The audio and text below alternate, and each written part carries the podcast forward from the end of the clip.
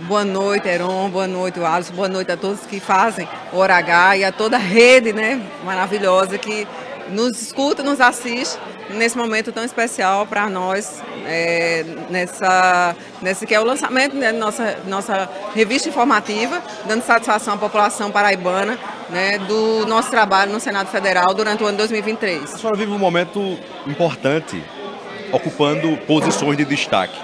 Como reverter essa presença em cargos estratégicos para o Estado da Paraíba? acima de tudo, com trabalho, porque tendo essa oportunidade de estar na Comissão Mista de Orçamento, a gente sabe que obras estruturantes são, ah, eu diria, é a espinha dorsal para qualquer tipo de investimento de fora, para turismo, é, para a economia do nosso Estado.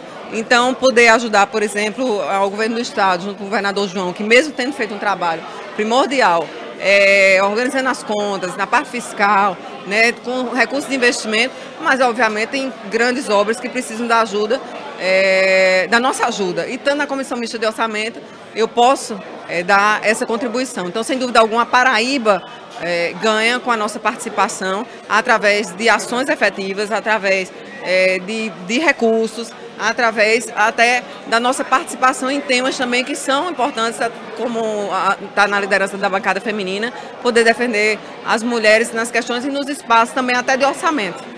A senhora disse nesse encontro hoje com a imprensa que a relação da campanha, ela projeta muito o que vai ser a relação administrativa. Citou dois exemplos. A relação do governador João Azevedo com Lucas Ribeiro durante a campanha num comparativo oposto à relação de Lucas, quando candidato a vice, da chapa de Bruno Cunha Lima em Campina Grande.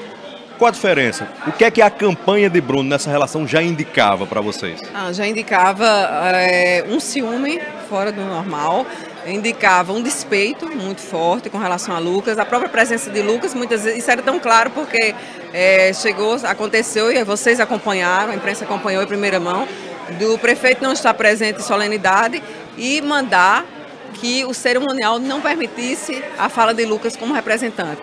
Isso por si só de estudo. A própria convenção, nós tivemos notícias por dentro de pessoas que fazem parte né, da, é, do staff do prefeito, de que ele próprio não queria que Lucas falasse na convenção. Então é uma demonstração de insegurança, não é uma demonstração de falta de confiança no próprio trabalho, mas o que eu fico feliz é que Deus sempre honra os seus. É, no dia que houve a decisão de Lucas ser candidato a vice-governador, dentro do meu coração, eu te digo, onde digo às pessoas que estão me assistindo, é, com a fé que eu tenho hoje. Quando isso aconteceu, eu, no meu coração eu dizia, Deus vai honrar Lucas. E assim tem feito. Então, assim, Lucas, ele sempre se manteve com humildade, mesmo sendo impelido, como eu disse, sendo, é, eu diria até, sem ter nenhuma relação, porque a relação realmente ela né, não existia, é, mas Lucas ficava, era altivo altivo no sentido de ter a humildade necessária para se manter firme, confiante em Deus, que a hora dele ia chegar. E aquele era um momento passageiro, ele pôde fazer da forma dele, ia visitar a, as obras, as coisas, as obras não, as coisas que as pessoas precisavam e que iam mostrar a ele nos bairros, as necessidades, as demandas, as demandas exatamente. E com o João, como é essa relação? e levava para os secretários. Com uma relação completamente diferente. Na campanha, João e Lucas eram, eram é, para você ter ideia, as próprias famílias é, tiveram muita integração, né? Ana, a esposa de João, junto com Camila, a esposa de Lucas, seus filhos, todos eles participaram em conjunto. Foi uma unidade que eu diria assim, que realmente a gente sentia desde aquele momento, era uma interação total de João em algum momento dizer, de inclusive de dizer, não, Lucas, para onde eu for, é, porque tinha muitas caravanas, então às vezes o Lucas pensava em se dividir para estar tá em Campina Grande, para estar tá, né, fazendo, é, ajudando, somando em outro lugar, e muitas vezes João dizia, não, Lucas, vem comigo, eu quero que você esteja comigo no sertão, é importante que as pessoas te conheçam também e tal, te conheçam.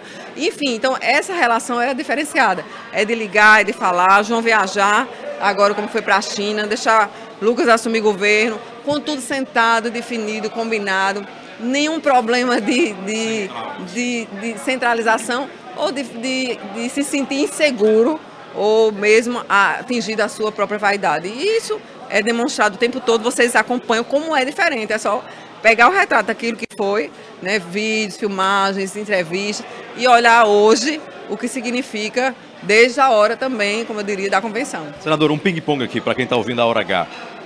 Está descartada a sua presença na eleição de Campina Grande em 2024? Não, não posso dizer descartado de forma alguma.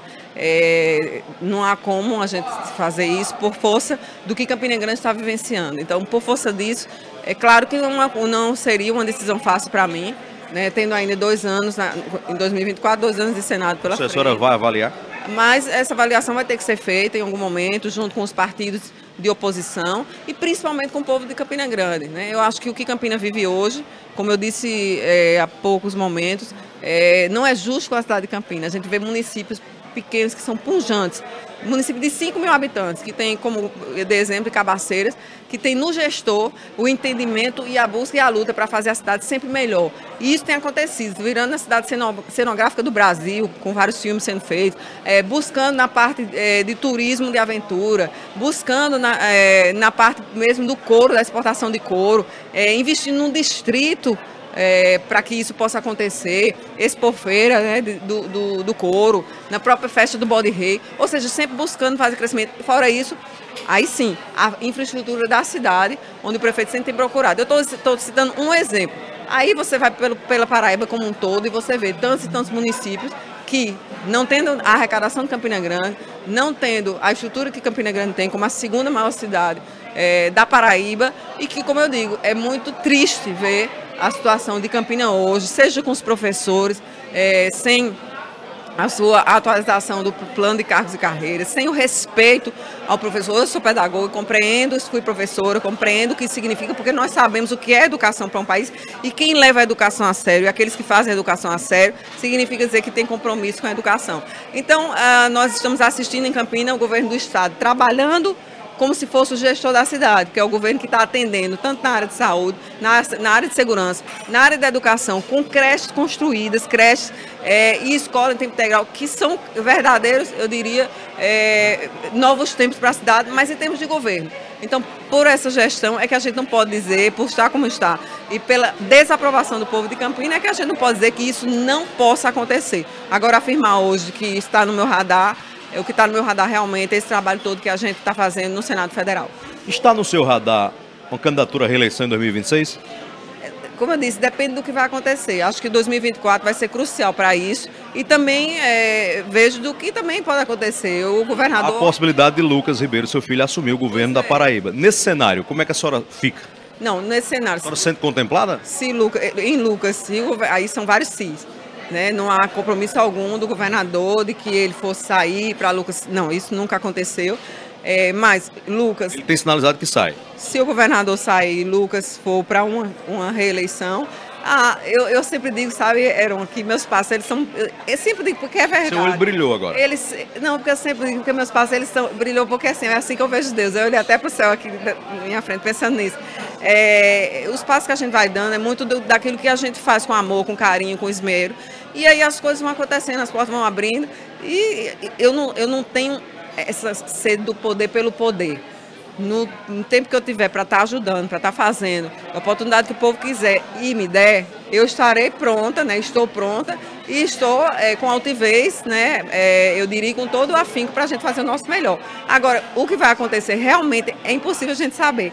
Eu fico às vezes olhando assim, pensando o que é que Deus tem preparado para a gente, porque eu, eu não tenho dúvida nenhuma, obviamente que Ele já sabe o que é que vai acontecer. Às vezes eu fico pensando, o que será que vai acontecer em sendo Lucas? Eu só teria como ser candidata a senadora. E isso não será possível por força de você colocar dois nomes é, de uma mesma família dentro de uma chapa. E você tem que fazer composições. Não, não, de jeito algum. A senhora pensa que ficaria incompatível? Ficaria incompatível, porque acho que eu vejo é que é, você precisa de composição. E a senhora se sentiria contemplada com a presença de Lucas na chapa? Não tenha dúvida, não tenha dúvida. Então, assim, vamos ver. Eu não, eu, Depende. Disse, tudo vai depender. Eu não tenho dúvida que eu me sinto contemplada com ele, me sinto contemplada em ele sendo indo para a reeleição. Isso também, eu acho que é uma grande coisa para a Paraíba, pela pessoa que o Lucas é, pelo trabalho que ele faz, pelo amor, pelo esmero, pelo cuidado, pelo respeito que ele tem às pessoas. Não tenho dúvida alguma. Agora também não posso descartar nada, não posso descartar que João fique, que eu seja candidato à reeleição. Eu acho que o que eu tenho que fazer é o que eu estou fazendo agora. Trabalhar no Congresso Nacional, no Senado Federal, para fazer o melhor pela Paraíba, trazer recursos para a Paraíba, fazer com que a Paraíba possa crescer, os 223 municípios sejam atendidos, contemplados, e mais na frente a gente vê o que, é que vai acontecer. Senadora, muito obrigado pela entrevista na Hora H. Eu que agradeço, eram parabéns mais uma vez e sucesso sempre.